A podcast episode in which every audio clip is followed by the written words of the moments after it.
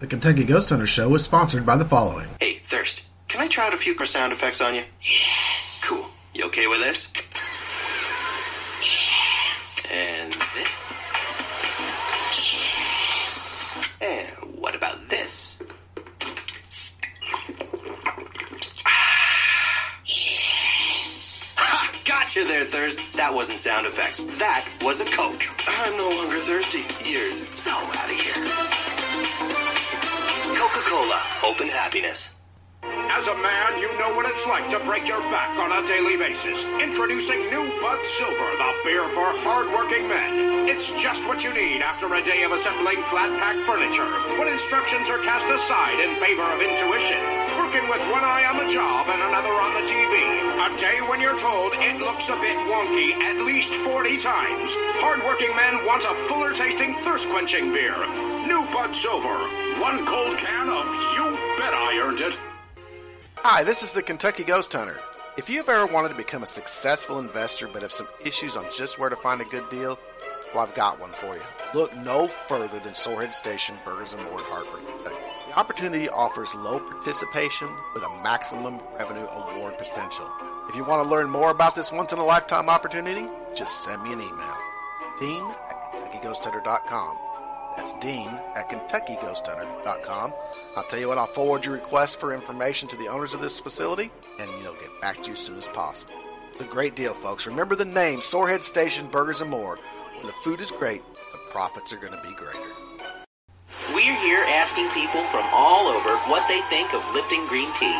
Let's hear what people from Texas have to say. Mm-mm. How about China? Mm. Germany? Mm. How about people from the North Pole? Mm. Or Mars? It, what about mimes? Oh, right. People with their jaws wired shut? Oh. Yeah, a barbershop quartet. Mm-hmm. Oh, you guys are great. How about race car drivers? Mm-hmm. It, what about you, high school glee club, here on a field trip?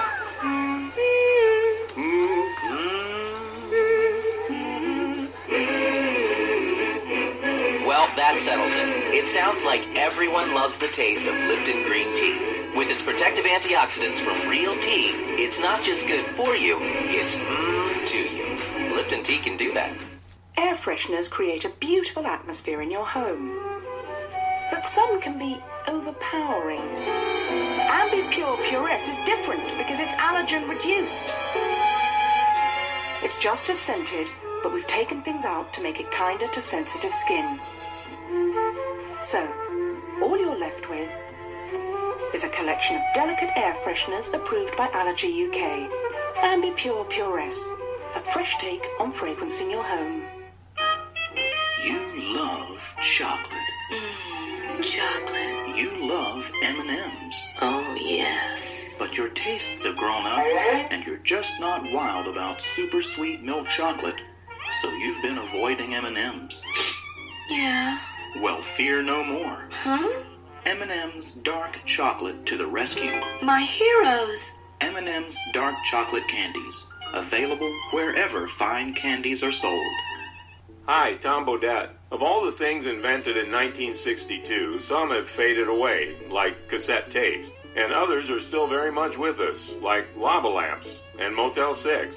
Yep, Motel six is celebrating fifty years of giving travelers a good night's rest and saving you more for what you travel for. But we're just getting started. In fact, the longer you watch us, the better we get. Kind of like a lava lamp.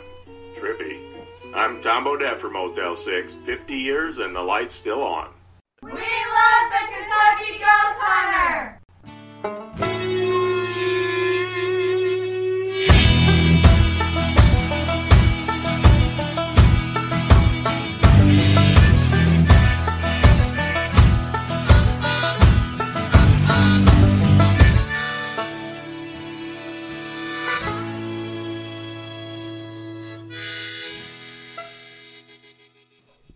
Welcome to the Kentucky Ghost Hunter Show. It's another Tuesday night, and we're freezing to death down here in Centertown, Kentucky.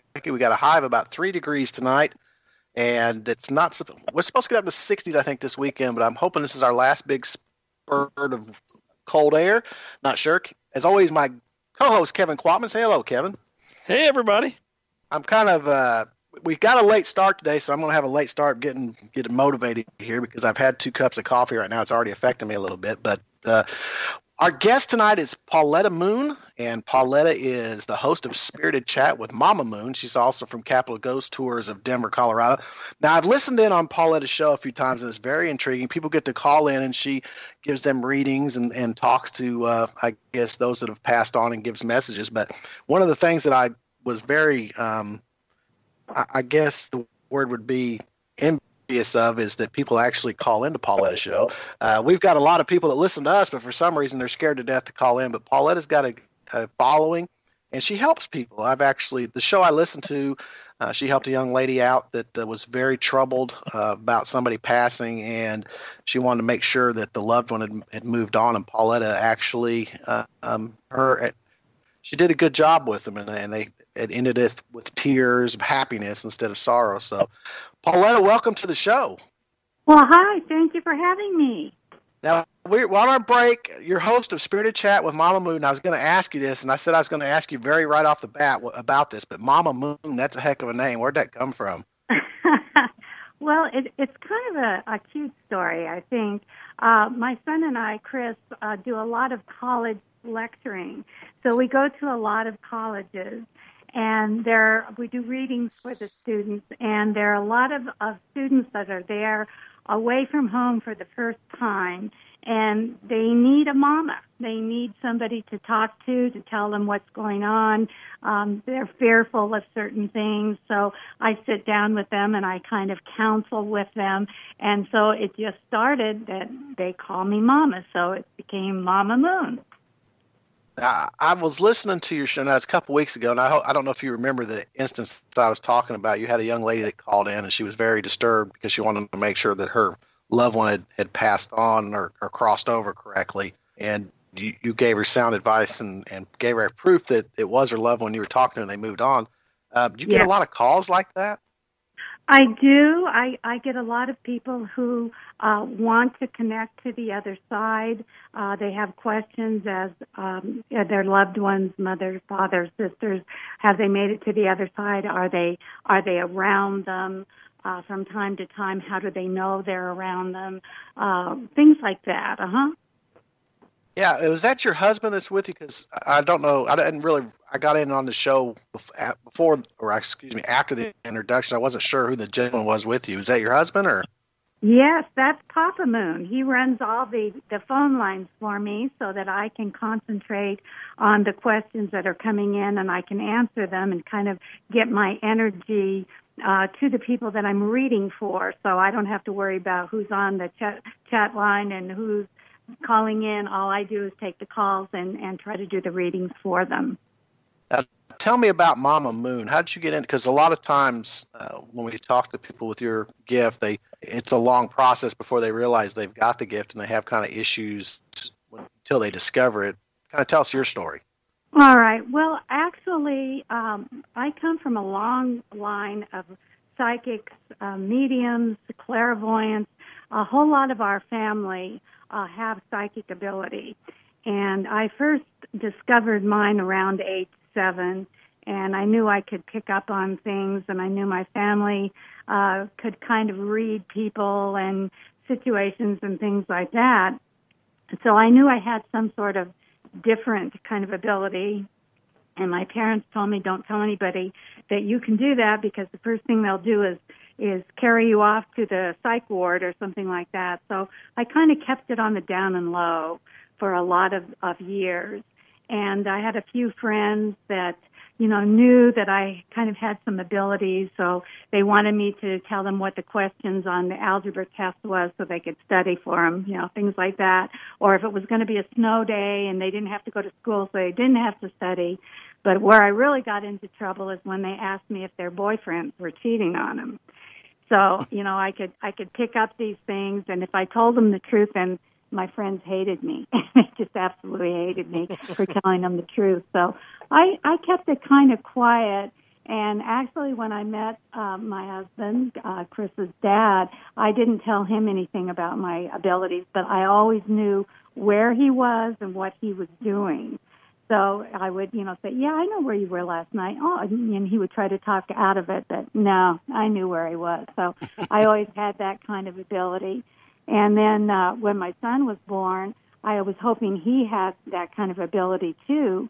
And uh, I saw over the years that he did. And that's when we actually started ghost hunting together. It was when he was very small, around seven years old. And I would take him to some of the haunted houses here in Denver, you know, kind of get a, a read on what was going on. And, uh, you know, that's kind of where it all began. So what kind of things do you feel when you go into a haunted house? Is it something that kind of scares you? Or, well, I mean, tell us about uh, that. Okay, I'm I'm an empath, and I, I pick up on feelings. And I can go into a haunted house, and I can go to a particular part of, of the house, and I can I can pick up if there was great sadness, sorrow, uh, death. Um, mostly uh, I pick up on children, things that have happened to children, um, how they feared certain things. Uh, and we use that in in our investigations because Chris was the first one to ever use uh, Frank uh, Sumption's uh, Telephone to the Dead. So, you know, I kind of get to a part of the place, and then we turn on the telephone, and we actually in real time get the voices to come through. Okay, now you guys explain that to me a little bit. What What is this now? You, you actually have uh, spirits that call you on this telephone? Uh, I, you've got to read our book. Our book is called Ghost Box that Chris and I wrote together. And uh, actually, it, it kind of goes through a lot of different investigations that we did. And Chris is the first one to ever use this. It's called Telephone to the Dead. He's had many, many, many versions of it. We've worked with it for years and years and years. And we can actually contact spirits from the other side in their own voice in real time. So how does that work? I mean, I'm interested in this. I know we're, we're gonna we're gonna we're gonna post on there about your book too, but I'm really interested in this because it's the first time I've ever heard this. Really? It's, yeah, it's, I've never heard of people. Have you heard about it, Kevin? Yeah, I've heard of it. We, have you, I guess I'm just uh, you know in La La Land somewhere here lately. But how does it work? Does the phone ring, or I mean, you got to explain this to me. No, no. It, Is it a collect no, it, call maybe? Or? It, it's not that way. Now, Chris is what we call an electronic psychic medium. So he has the ability to call on his um, on his his uh, spirits on the other side, which he has uh, uh, his technician is what he calls them. He calls on his spirit technician who is on the other side, and he asks them if who they are, so we know that we're getting, you know, the real story here. We're not get, picking up anything negative. And then he asks for the person, and then whoever's there, if they if it's a relative or, I mean, we've even had uh, Lincoln come through in some of our investigations in in a little place called Dentonsport, Iowa. So yeah, you got you got to get on the stick here and learn about this this ghost box. I guess so. Kevin, okay, why didn't you ever tell me about this, man? You knew about it. You met her son. You saw her son when we were in Iowa. Remember oh. that in Dentonsport by the river? Yeah. Remember that? Oh, yeah, I have met your son, Paulette. I'm sorry, I have him. met you your son. Right. Yeah, he was out there with the electronic equipment, right, at the hotel? Right. right. And yeah, we, walked, we walked through that, that place in Iowa, Dean, and you were like, you were checking it out. He was going to be there that weekend. Right. Oh, okay. We didn't okay. stay, we didn't yeah, stay I do know there. what you're talking about. Okay. okay, I just I don't think I've ever heard it called telephone. Maybe that's what it was, and it just might have been me. I, it just kind of threw me off when you said that. But I know I actually I think I have actually said hi to your son before, though. I, I don't think I, we've I, personally met, but I think we've said hi like on an, a, I don't remember what it was, but uh, I, I remember that now. He was coming down. What was that hotel down there, Kevin? I can't remember now. The Mason House Inn. Yes. That's it. That's that it. was it. Yes, yes. Yeah, we went down there on a vacation, and there was a group there that was filming there before. I don't remember the group. I've talked, I met them and talked with them, but he was supposed to come the week after that. Right, and, right. And, and yeah, wow. Okay, well, that's cool. So I actually know who your son is then. Yeah. Isn't it? And it's he, a small paranormal world, isn't it? It is. It really is. You know, if you want to, uh, you can go to our network, which is the Spirit Realm dot net, and you can actually pick up uh, on demand uh, some of the investigations that we've done, and you can actually see him using uh, the Telephone to the Dead or Frank's box, because Frank's box, Frank was the one that made the first box for him. We have all of them. I mean, from day one to right up to now. So uh, if you want any, any kind of information, just go to that and you'll pick up on it. All right, I'm going to kind of plug your son now. Doesn't he go to that hotel every year, if I'm not mistaken? You know, we've been, been doing it. We have been doing it for fifteen years. We were there just uh, last month, and uh, we were talking to the owners, Joy and Chuck Hansen, and they were saying, you know, it's been fifteen years. You've been coming out four times a year for fifteen years, and it's just like that. It's like home. It's like home for us. Now, weren't they, they gonna, they're selling the place. Yeah, I was going to say, when they're going to sell it. Have you heard anything yeah. about that? Yes, they, they are going to sell it. They're, you know, getting up there, and they don't want to try to keep up all of the beautiful original, original furniture. It's to, you know, just to die for. But Chuck is, it doesn't really want to let it go, and it's it's got to be uh, for somebody who's going to take care of it the way the Hansons took care of it. So it may be a while for them to, to go ahead and sell it. Right. I, I walked, I mean, Kevin, you walked through it with me too, didn't you, when we went down yeah. there?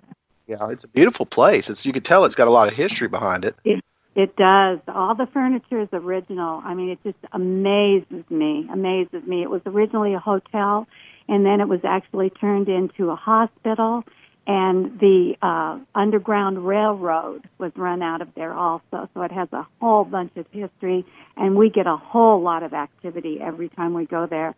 In fact, that was the first place that Chris ever used the Telephone to the Dead. Wow. I'm going to yeah. have to get with him next time he goes. Maybe we can go down there, Kevin, and, and meet with him and listen to there that thing go. work one day. Yeah. I don't mind doing it all. If he'll invite us, Paula, you need to put in a good word for us. Let us. That way we can come down and he won't charge us too much. Well, you know, our net, our network is free, so you can catch up on everything on our network and, and see what we do and, and see if you want to do that with us. Hey, I would love to. I think Kevin and me were up for anything. We were out there in Iowa. We went out to the Bridges of Madison. What is it called? Bridges wow. of Madison County. And right. uh, yep. we kind of went out there and did an investigation. Didn't go too well. We didn't get anything, but a lot of good times. But uh, Iowa's a yeah. beautiful state. I I never... I always doesn't have anything to do with paranormal, but I never really went there at all until Kevin talked us into it. And it was a very, very beautiful state. I loved it. It, it really is. It, in the summer, it's absolutely beautiful with all the corn, the fields and fields of corn. It's just amazing. And the people are just absolutely wonderful. They're so warm and open and kind. Yeah. Now, do you still do paranormal investigations? I know your son does because he oh, goes yeah. to the hotel and does them every year. So, oh, I yeah. see, I thought you were just doing the tours now, but you're actually investigating still. Uh, oh, absolutely. We investigate with him all the time, and Dennis runs the Capitol Hill Ghost Tours. We have a lot of very, very haunted houses in Capitol Hill, and we've been in doing investigations in them uh, for years and years. We have a lot of, of physical evidence that we show uh, our tours uh, so they can actually see uh, some of the things that we've picked up. Uh, entities and myths and orbs, and it makes it kind of different because most of the, the tours are not uh, paranormal investigators, as we've been for over twenty years. So we have all the evidence been inside of them, and uh, it, it makes it most interesting.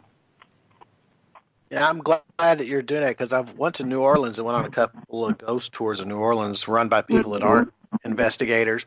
And that had to be the most funniest experience I've ever had in my life because they didn't know what they were talking about. The stories they were telling you, it's like, oh, my gosh. So I got to ask a question. You said at the Mason House you guys were able to get Abraham Lincoln to come through? Oh, yes. Mister Lincoln comes through. Uh-huh. So why yeah. we, I mean, just curiosity. So I don't understand how these boxes work. I mean, how do you get – if I mean, so let's say Abraham Lincoln's in heaven, right? And we don't know where he's at. I mean, I can't say he's in heaven. I don't know. But how do you get, how does that, I just, how I can't comprehend how you get that to work through a real time in a box. And well, why would you in Iowa talk to Iowa and not be maybe in Springfield, Illinois, or Kentucky, or D C, or, you know, we've got, we've got him in Springfield, too. So, yeah, we've got him in Springfield.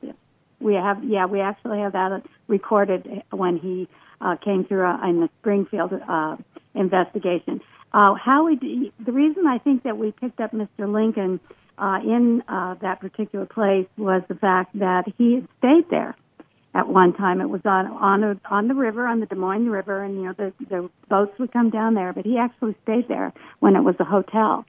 So, uh, and Chuck Hansen is uh, a retired military, and uh, he really respected Lincoln, and he comes through to him from time to time.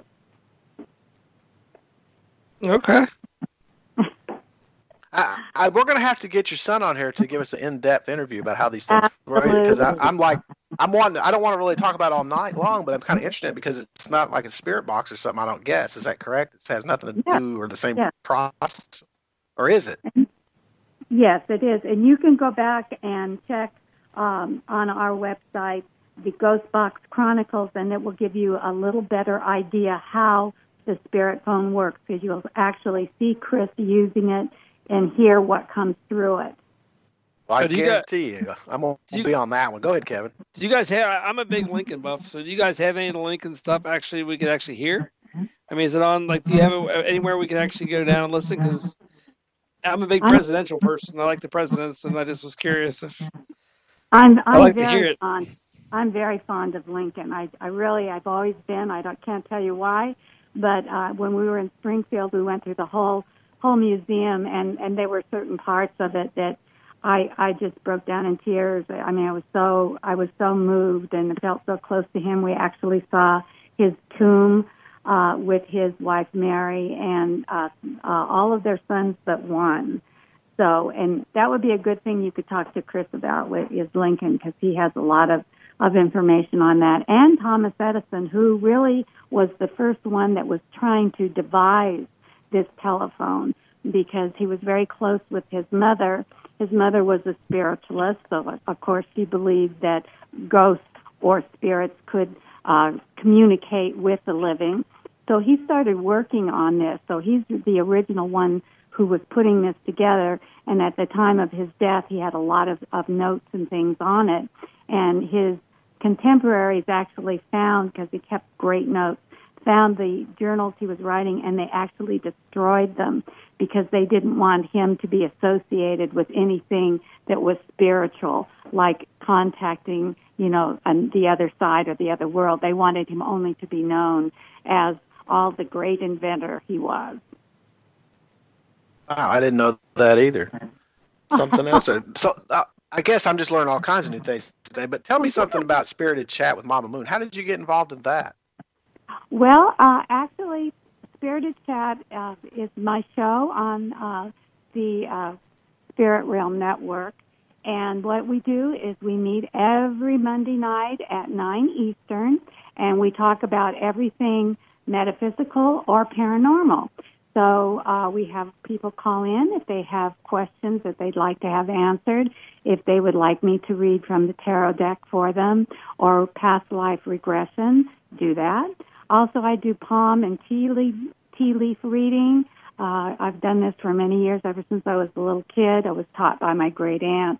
So this is something that I've always been interested in. And like I said before, I've been a um, paranormal uh, researcher, our whole family actually, uh, for over twenty years. So it's always been two subjects that have really intrigued me. And that's what we do on Spirited Chat. We talk about all those different things. And you have a lot of people that are actually following you, because, I mean, your phone's always ringing. Well, when I saw it, it was always ringing. You're always helping people. So uh, is that true? I mean, do you have a lot of people following you right now? Yes, yes, we do. We're very thrilled at the fact that there are so many people that are really interested in what we do. And the main thing is that if we can help someone, like the lady that was checking on her, her relative, um, she said she was waiting thirty-three years to get the answer if he was crossed over and he was he was safe. And if we can bring that information uh, to the people, that's that's my job. That's what I'm supposed to be doing. Yeah, you really helped that person, because that's the, that really stuck out with me, because I was actually I was trying to call in and say hi to everybody, because uh-huh. that's when we just booked you to be on our show. I think a couple of weeks after that. And right. I couldn't get through, but it wasn't your fault. It was my fault. I, I live out in a little place that has terrible cell service. And I couldn't uh, get out. Our internet was kind of going out, and I was doing everything from the telephone, but I was actually able to listen to that, and you really helped that lady. Congratulations on that. Well, thank you. That's that's the idea, is that we try to leave the world a, a better place, and I'm I'm just the the instrument or the tool, and if I can, you know, do that, then that's what I'm supposed to do. That's my purpose, I think. Now, I'm going to hit you with a hard question.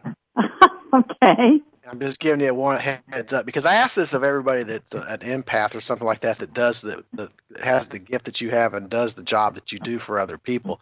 And what I've noticed is everybody has a different answer to this question. So, okay. In-depth question that might take a little while. We've got time, so just go for it. What happens after somebody dies, in your opinion? Ah, what happens? Okay. Yeah, give us the whole story, because I'm, everybody's got a different one so far that we've had on here. Everybody believes differently, and we just I just kind of like to know where you're coming from when you're doing your job there. Okay. Um, what my, my personal feeling is that once a person dies, we know they actually lose weight. Their their spirit leaves their body, uh, and it goes to a, a very beautiful place, a very nice place. I don't believe uh, in purgatory. I believe some people put themselves in purgatory. They're afraid to move to the light, um, and when we find an entity like this, we actually try to move them to the light and tell them that there isn't the hell and the fire and brimstone. They think that they can be forgiven and they can move to a much better place. And if we can help them move on, we do. Um, I think that once we, we go to wherever we end up, whatever higher power we believe in, I do believe in reincarnation. I believe that we come back at another time. Uh, in a different maybe form, male, female, it can change. And I do believe in uh, soul circles also. I do believe that some of the people that we are with right now, when we reincarnate, we are with them again, just in a different form. So the process of reincarnation, does it, to you, because we've had different people say this too, to you is this, and they call them old spirits or young spirits, where you had to wait a certain amount of time before you're reincarnated. We had some lady on uh, uh, that was explaining reincarnation like that. Is this something to you that just happens instantaneous? Think, is there a waiting period? I think that everybody has a purpose. Everybody has a purpose, and it depends upon what is happening at that time. I think that there are some people that do stay for a, a certain period of time and come back, that it's all about the timing. It's when they're needed to be back here for the people around them or the situation that they're going to be in. I really believe that it's all in timing. So it, if somebody would die today or something like that, you, you believe that there's a force out there that has the ability to put them back here? Is that what you're saying, at a specific time to ha- yes. serve a purpose? Yes, exactly, exactly. I've I've read for people before who have told me um, that their great aunt had, had passed away, and when their daughter had uh, her baby girl, that this baby reminded them so much of the great aunt. So I think, again, in timing, that and the soul circle where people come back to be with their relatives, I think this can happen. But do you do you believe in God? I mean, do you believe in Jesus Christ, or do you you think it's just an energy system out there? I believe in God. I believe there's a higher power. It's different for everyone. Uh, we all see it kind of in a different way, but I do believe there is a higher power. And I know it's hard to believe right now in the way that the whole world is in chaos and we're all wondering what's going to happen. But I truly believe that there is uh, a higher power who tries to guide us in the right direction. Uh, there's a lot of, of people that are definitely moving in the wrong direction, but um, I, I personally pray every day. Yeah, but I do too. I'm, yeah. I'm, I have I have one God, one God only. So I believe it. I believe everything you just said. I mean, I have I have a, I have a theory where I believe there's free will. It's basically yeah. what you just said. I mean, yeah. when you die, you have, God doesn't strip you of your free will. You have a choice where you go. Go to that light or not go to that light. It's yes. it's a complete option. Yes, I, I believe so too. And if, if we find, like I said, if we find a soul who's what we call earthbound, who you know is, is here and can't move on, wants to move on, doesn't know what to do, is fearful, and we, we actually talk them through and, and get them to the white light and let them cross over. I mean, it's a beautiful experience when it happens. It's just, oh, my gosh, it's just wonderful. And everybody feels so good, and that there's such a light feeling that's in the room, and everyone just is so relieved that this entity who may have been hundreds of years here and trapped, that they're able to move on and go to the light where they need to be. So I'm going to have to ask you just on the opposite of this, because we get a lot of people on here that, uh, all you, well, shoot, if you look at the paranormal world now, especially reality T V, all you hear is demon this, demon that, demon this. Do you have a belief in demons, or do you, is that something that's not really here, that you believe it's something else that people are calling demons, or what's your opinion on that? I, I definitely think that there is some very dark entities out there, um, and I, I believe that some people can be possessed by them. Uh, actually, we did a show last night on, on the Ouija board and people using the Ouija board and things like that. And I stressed in my show that I I don't think young children and college-age children should ever be using anything like this, because their energy is so pure and uh, that they can attach to them. I've had stories of um, some of the college kids telling me that they were playing with a Ouija board, and all of a sudden, you know, it was really funny and interesting, and then the lights started going off and doors started getting locked, and, and people were getting very, very, very strange and doing a lot of strange things. So uh, I do believe that there is something out there, something negative, and we have to protect ourselves, and especially when we're doing Uh, paranormal investigations, we've, we've got to ground ourselves and make sure we're in the right place before we go out into the field, because it could be dangerous. Now, shadow figures, what's your opinion on those? People don't really categorize them as demons, but everybody hears about these shadow figures. Right. Are they just spirits, or what do you think they are based on your knowledge of paranormal? You know, it, it's really crazy, because I've experienced them twice. Um The first time I experienced, I was uh, on my treadmill in the basement. We have a, a bathroom that's dark, and it was right across from it. And I happened to look up at the moment, and I saw this figure that was crouched down and had, like, black coat and a black hat on. And I remember distinctly that he turned to me and looked directly at me and then went right up through the roof. Now, he didn't harm me in any, any way or threaten me, but I immediately went to the phone and called Chris. And said, Chris, oh, my God, I've seen this. This I know it, it's got to be a shadow person. And we talked about it and everything we talked about. Yeah, I think it was. The other time, uh, just after my father had died, I was waking up uh, in bedroom, and I could see a shadow person in each corner of the room moving around the room. There was no harm that came to me. It was it was fearful, but there's some kind of energy. I'm still trying to figure out exactly what they are, why they come. But physically, they they didn't harm me. Emotionally, yeah, they scared me. See, I think I think they're an interdimensional being. I don't think they're a human spirit at all. I think they're. I think there's mm-hmm. I think there's multiple realms and multiple dimensions out there, right? And you know, and, and I, the way I look at life is God. We have one God, but God didn't just create us; He created other things as well. And I right. think some things cross over into through portals, wormholes, whatever you want to call. They cross, mm-hmm. you know, vortexes. They cross over somehow, and then you know, or they're summoned over somehow. Sometimes they get pulled through, and right. you know, that's so. I, I don't think I don't think shadows are good things personally. I, I'm not. I I'm not.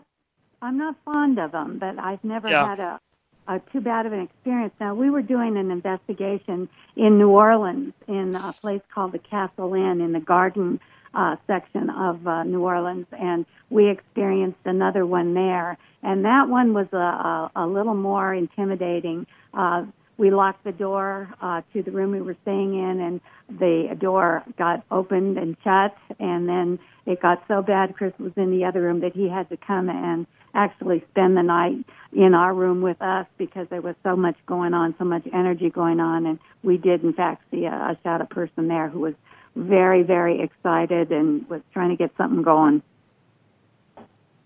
So what kind of experience have you had? Uh, you've been doing paranormal investigation for a long time, correct, Paulette? Uh-huh. Right. And tell us some of your more interesting stories that come to the top of your head. Um, let's. Uh, there, there's been so many, so many. Well, just give, think... give us a give us a couple of the best, because you know our ratings okay. do count. We got to have ratings, so we need good stories. I think one of them that that comes to mind right away, and I think if you if you'd asked Chris the same question, it probably would be the same one. And that was the Lizzie Borden house in Fall River, Massachusetts. I'm sure you're familiar with that story, yep. Lizzie Borden. Yeah. Well, we it was just it was just weird. We were. Uh, actually, the two of us, we were going to do the investigation. That's the first time we were ever there. And it was so bizarre because it was one of those those days that were dark and snowy and cold. I mean, just like you you see in a, in a haunted movie. And nobody knew where this place was. And we would ask people, where's the Lizzie Borden? How do we find that? It was before G P S. And they kept saying, well, I don't know. I've never heard of it. Well, we finally figured out how to get there. And we got there, and as soon as he walked in the door, it was like, oh, my God. It was just like, whoa, whoa, very, very, very heavy. And um, we thought, ah, oh, this is going to be real interesting. So we did our preliminary investigation. We got a lot of evidence, a lot of E V Ps, a lot of, of orbs, mists, things like that. But that night, Chris and I actually spent the night in uh, Lizzie Borden's house, and I was actually put in Andrew Borden's bedroom, which was real interesting, and Chris was put in, like, the dressing room off of it, which was a small room, and I remember not wanting to go to sleep that night, being very uncomfortable, and we finally probably got to bed around two o'clock in the morning. We knew we had to get up early the next morning because they have uh, tours that go through it. So I remember getting in this bed thinking, oh, I hope I can make this night. And I thought, if I just turn over and turn my back to this hallway here, I won't be frightened.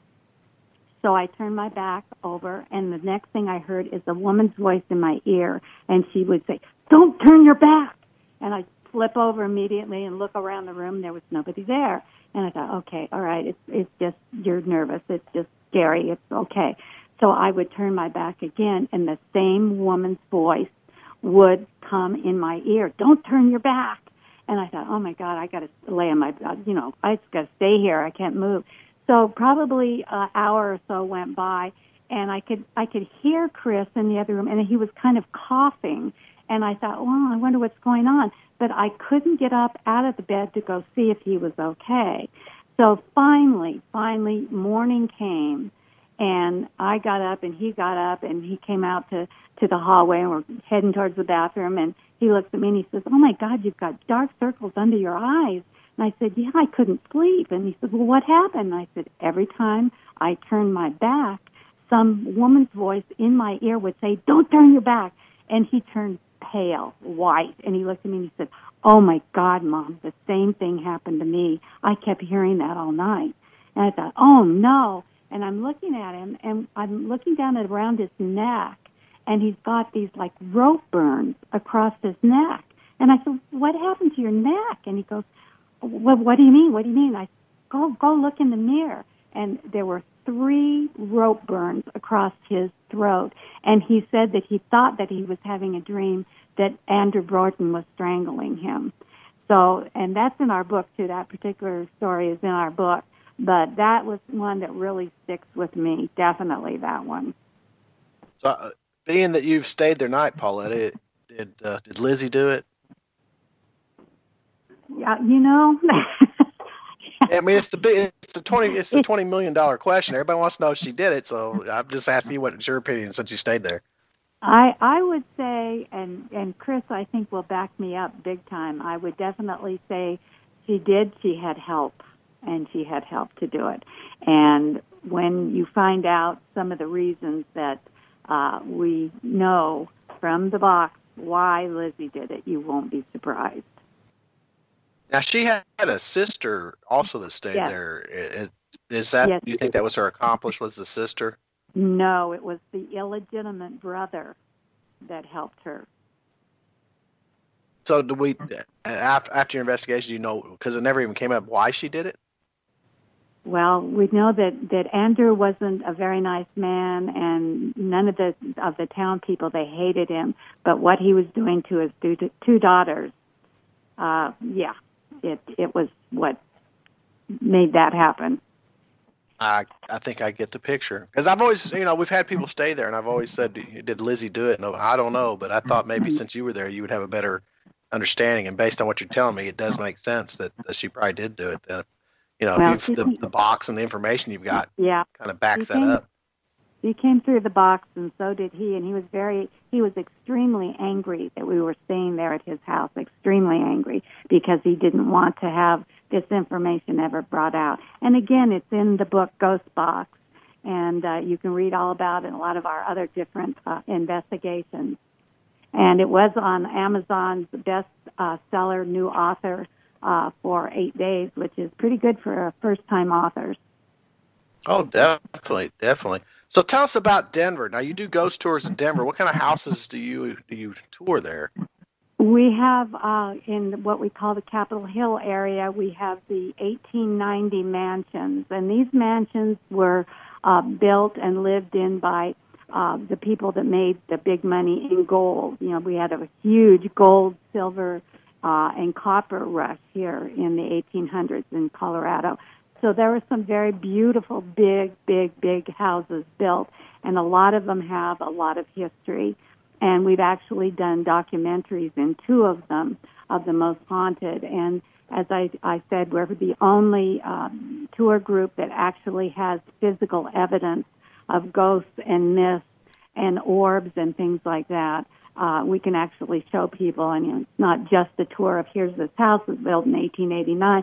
We actually show people what is there. And Capitol Hill is a very haunted area because there are ley lines that run down the middle of it, which keeps the hauntings going. So it's kind of that energy that keeps everything moving along in there.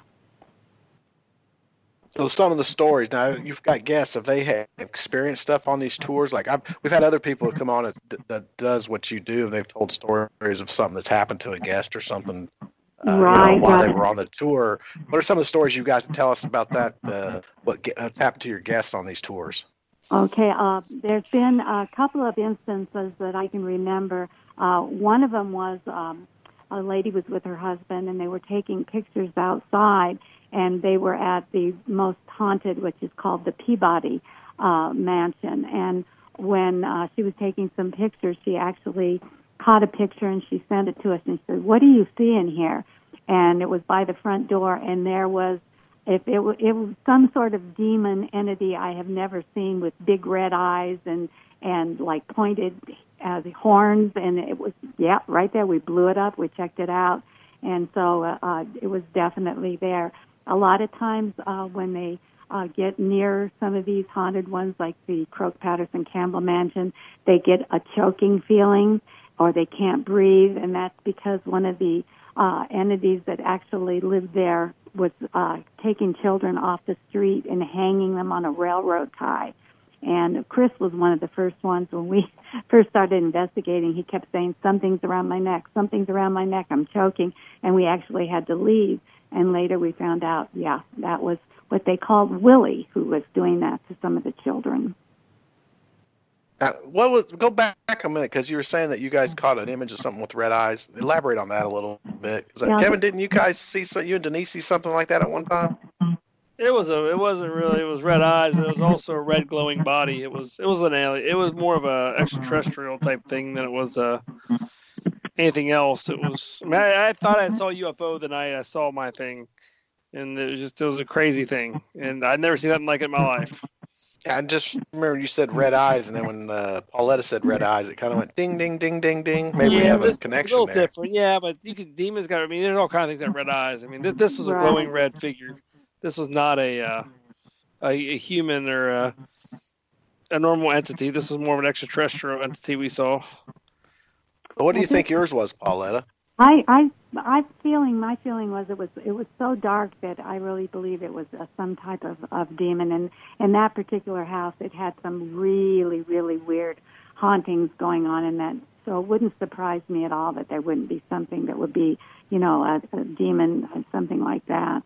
That that place is a, is really really we we've written um, a whole lot of uh, things about it, and we're thinking about coming out with a, our next book. Um, solely on that particular uh, property because we've had a lot of different experiences there and uh, some really dark things that have happened. And I think that uh, that's probably one of the scariest in Denver.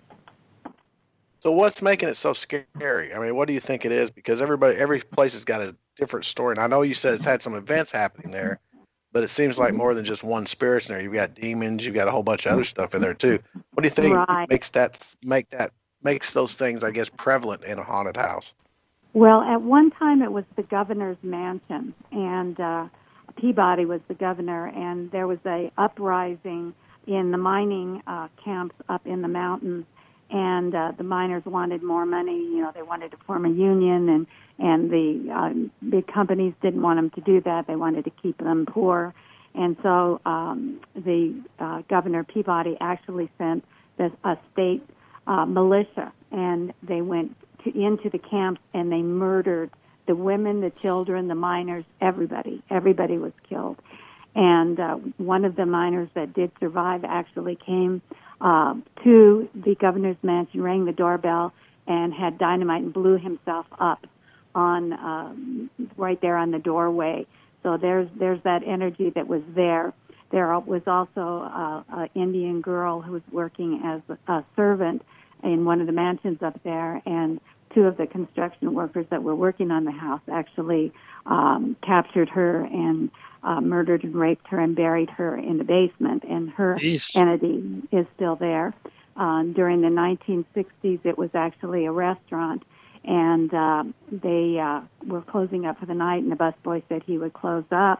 Everybody left. When they came back the next day, uh, all the lights were on, the doors were uh, unlocked, and uh, they went and they found him in the wine cellar, hung with a uh, uh, one of the...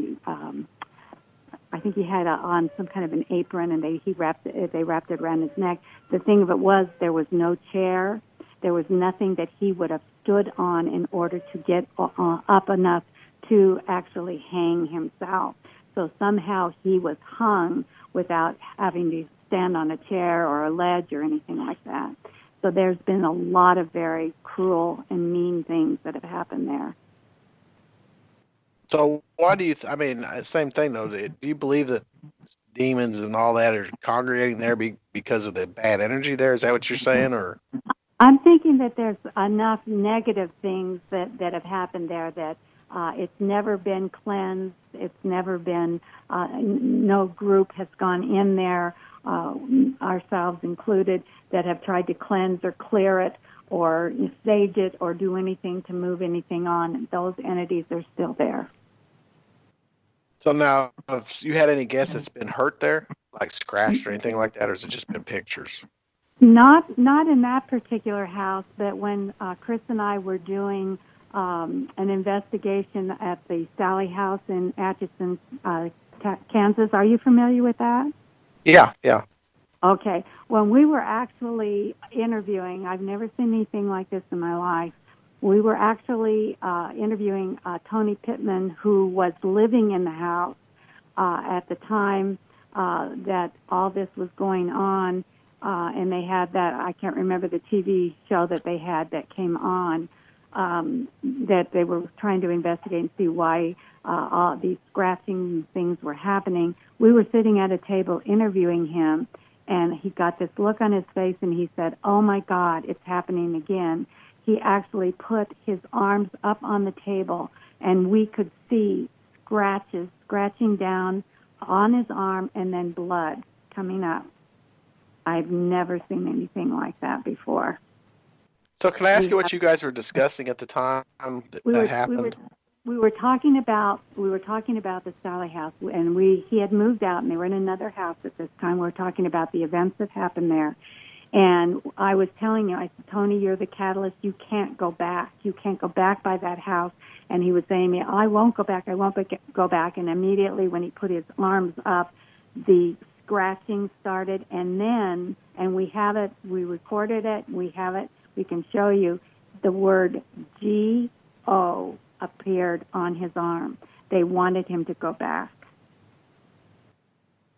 So do you think that, okay, and I guess... do you think that was a negative thing where he was getting the scratches, or do you think it was somebody just trying to say, hey, we want you to come back, and that was their way of communicating? I think it was very negative, extremely negative, yeah. So now he'd been at this house before, I guess, correct? He was the, was he there? Yeah, he lived, he lived there. Tony lived there. And with he, he and his wife and his and his son, and so many things started happening. Uh, lights were turning off and on, um, voices, things like this were happening. And they moved out on Halloween. And when we learned about it, um, Chris first learned about it. I think it was on a show called Sightings way back. And so we got in contact with them to go in and do some investigations, and we started investigating it. We've investigated it several times. We also used the Telephone to the Dead there and picked up a lot of interesting things. But, um, you know, Sally was supposedly uh, had appendicitis, and the doctor was doing the, the surgery, and in the middle of the surgery she died. Well, we found out from, from the box that uh, Sally was African-American, and she was also the daughter of the doctor. You know, I couldn't remember because I've never been to Sally House, but I used to live in Kansas. So that's why I remember the name of Sally House, but I couldn't remember right. the past history of it. But I, I had heard, heard of it. So it, was there anything else with the Sally House besides that? That uh, wasn't there something else there, or am I just thinking of another place that ha happened at that house? There, you know, the all of Atchison, all of Atchison is very, very haunted, very, very haunted. I mean, I, I would say every other house going up and down the blocks has some kind of activity. And Chris has done a lot more investigations other than the Sally House there um, than I have, so he's probably got a whole lot more information uh, about that. But that is probably one of the most haunted towns that, that I've investigated in. Now, didn't, doesn't it have a lot of past uh, Indian history, too, if I'm not mistaken? Yes. Is that, yes, yeah, does. I thought it did. Yeah, yes, it does. You're right. Mm-hmm. Yeah, that's what I thought. And that's where most of the energy or bad energy, I guess, came from. Because I, I and you got to understand, I'm trying to think of this because I used to live in that area, and I'm just I'm I'm reliving what I've learned about it. But there's a lot of uh, I know Custer was out there at one time, and a couple of the other people. Uh, As far as Calvary was concerned, they did a lot of murdering out there, the Indian tribes. Was that yes. around Atchison, too? Yes, yes, it was, yes. And they, they did things like there was um, this one particular cemetery uh, in the town, and one of the wealthier uh, families decided that they liked that particular area, so they built their house right on top of the cemetery, right on top of it. Didn't move anything, just filled it up with dirt and built the house on top.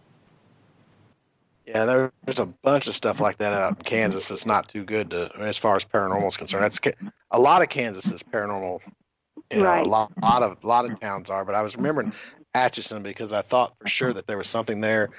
Uh, there was an Indian massacre or something in that area that really cut off the paranormal experience there. Right. Uh, could be mistaken, but I think I'm right. It, it was many years ago, many many years ago. Now I got. Go ahead, Kevin. Go ahead. I want to ask a question. Uh, since you live in Denver, what's your thoughts on the Denver airport?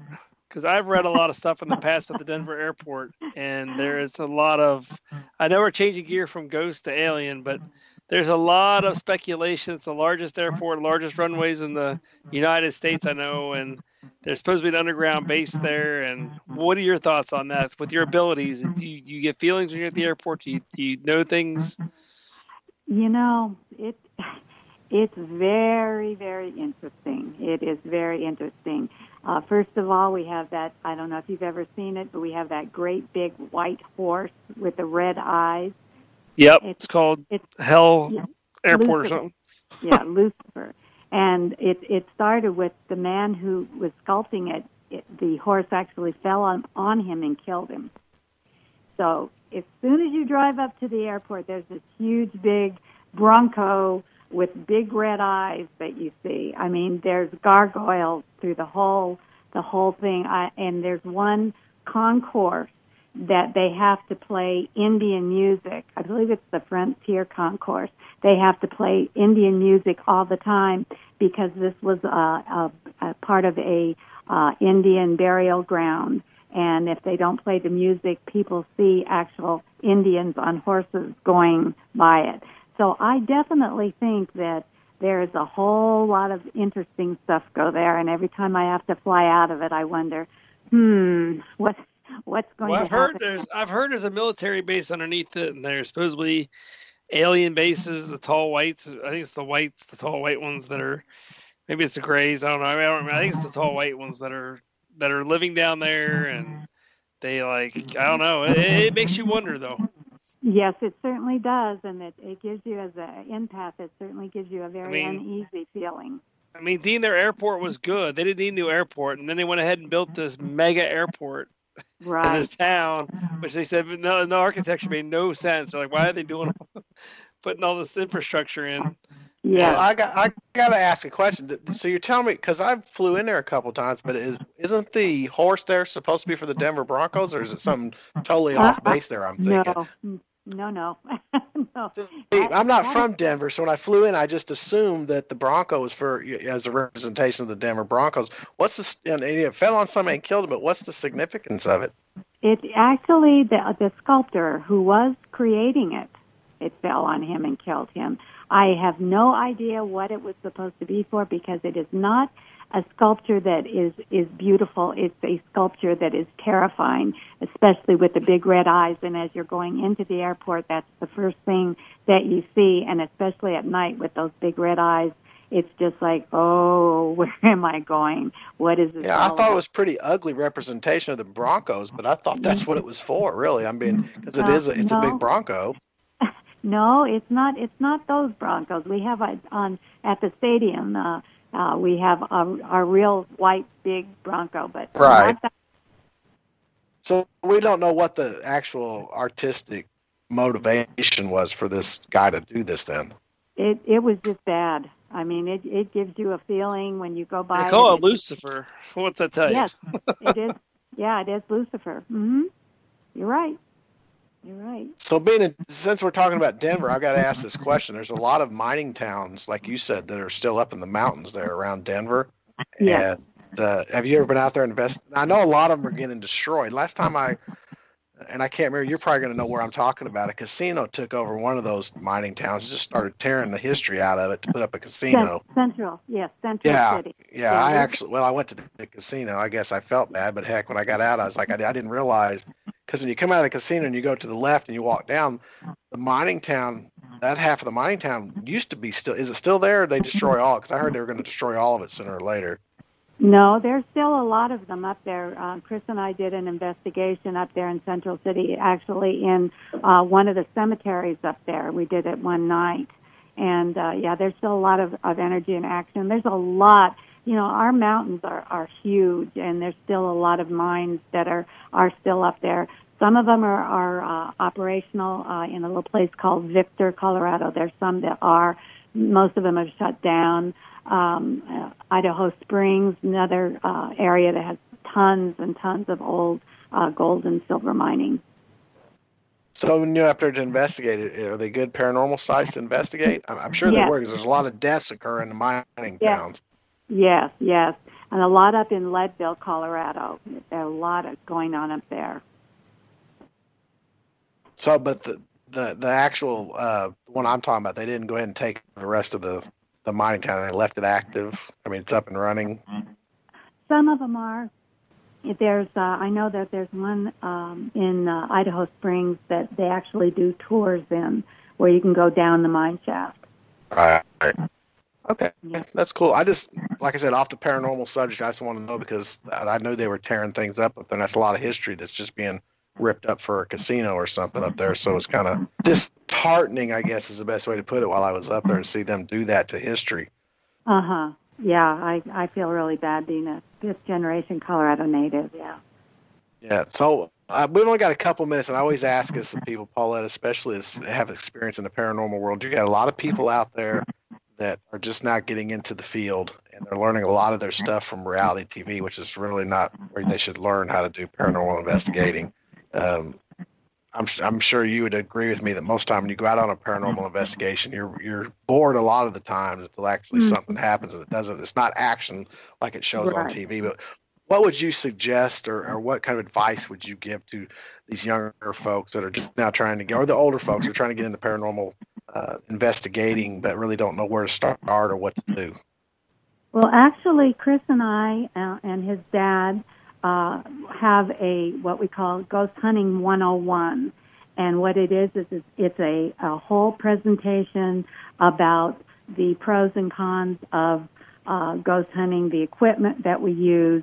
Uh, we also try to instill in them uh, respect for the spirits. You don't go in and say, open the door, shut the light off. You know, you don't demand anything of them. And we try to show them that way, kind of teach them along the way, so that when they do go out on their own, they have the knowledge, they have the experience, they know what kind of equipment to use, and they know to be respectful. And being respectful is our number one goal, is not to intimidate, not to do anything harmful, but only to communicate. So, Kevin, I was going to actually, and I guess this is another hard question to end the show with, but uh, it might not be a hard question for you. Kevin, extraterrestrial life. Now, me and Kevin have a belief in that, and uh, do you have a belief in that? What's your opinion on it? That, that's a really interesting question, because Chris and I have talked about it on numerous occasions, and in our book, Ghost Box, there's a whole chapter about his experience with that. You're, you're going to find, um, if you, you know, interview people, how they feel about it. Most of the time, you're going to find uh, more men believe in extraterrestrials than women do. Um, I think, uh, as women, I think we're a little more fearful um, of, of that than, than of an entity or a ghost. I think there has to be something else out there. We can't be the only place out here all by ourselves. There has to be. Um, I personally haven't had an experience. Chris has had at least three or four experiences, and knowing him and trusting him, I believe that there's something out there. So, do you do you believe in the E T scenario, or do you just think it's a life form that we don't? You know, uninvolved life form? Do you think they're as intelligent as we are? I'm gonna, I want you to elaborate a little bit for us. Seeing they're more I, intelligent.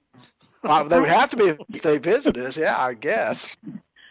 I, I think they're they're pretty intelligent. I, I really do. I think that they're they're observing us uh, a lot. Uh, Chris can uh, tell you about an uh, uh, experience that he and his dad had with uh, uh, a gentleman in Colorado Springs where they actually saw an E T in the window uh, during an investigation. I wasn't on that investigation. I didn't want to get involved with that. But they can give you uh, a lot more detail.